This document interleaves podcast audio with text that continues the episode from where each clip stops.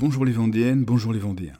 Aujourd'hui, je vous propose de découvrir la vie de celui qui fut probablement le Vendéen le plus riche de toute l'histoire. Gabriel Julien Ouvrard, le financier de la Révolution et de l'épopée napoléonienne, considéré à la fois comme un génie des affaires, mais aussi comme un escroc et un profiteur de guerre.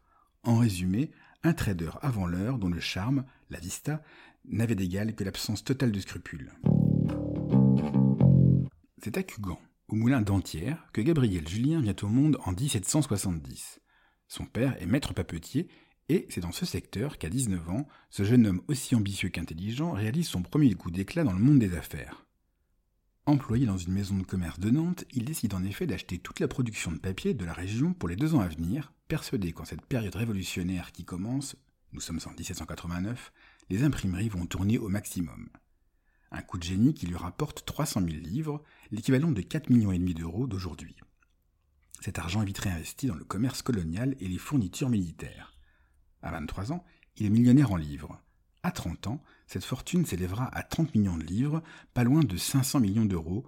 Elle atteindra plusieurs milliards à son apogée.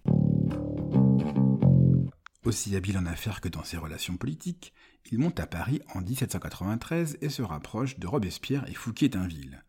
Cette période de terreur et de guerre de Vendée, c'est l'un des rares Vendéens à tirer bénéfice de l'époque. Traversant habilement les changements de régime, il décroche, en 1798, le faramineux contrat des fournitures de vivres de la marine, puis celui de l'armée d'Italie. Quand Napoléon prend le pouvoir en 1800, Ouvrard est un temps inquiété mais réussit finalement à gagner la confiance du premier consul, moyennant un prêt généreux. Il devient même l'un des principaux fournisseurs de l'armée napoléonienne. Il commerce également avec l'Espagne, le Mexique et le Pérou. Propriétaire de nombreux châteaux comme Villandry, le Rincy, Romaine-Conti ou le Clos Vougeot, il y donne des fêtes prestigieuses. Il a pour maîtresse la célèbre Madame Talien, l'une des grandes mondaines de l'époque.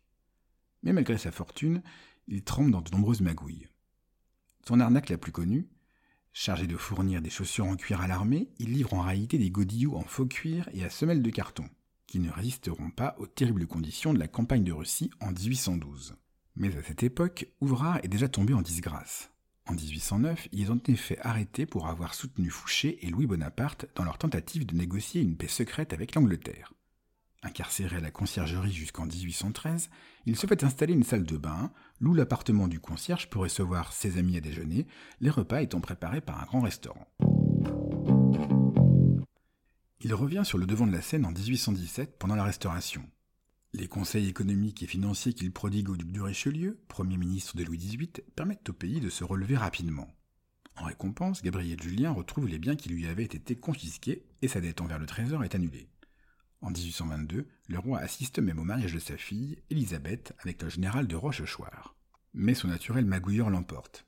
En 1823, comme fournisseur de l'armée que la France s'apprête à envoyer en Espagne pour restaurer le roi Ferdinand VII, il est arrêté en raison de ses malversations, mis en faillite et privé de tous ses biens. Ce qui ne l'empêchera pas de spéculer jusqu'à la fin de sa vie, en particulier à la Bourse de Londres. C'est dans cette ville, où il s'est exilé, qu'il décède en 1846. C'est tout pour aujourd'hui. Je vais regarder le solde de mon livret A en pleurant. C'était Sébastien de la page Facebook Le Saviez-vous Vendée.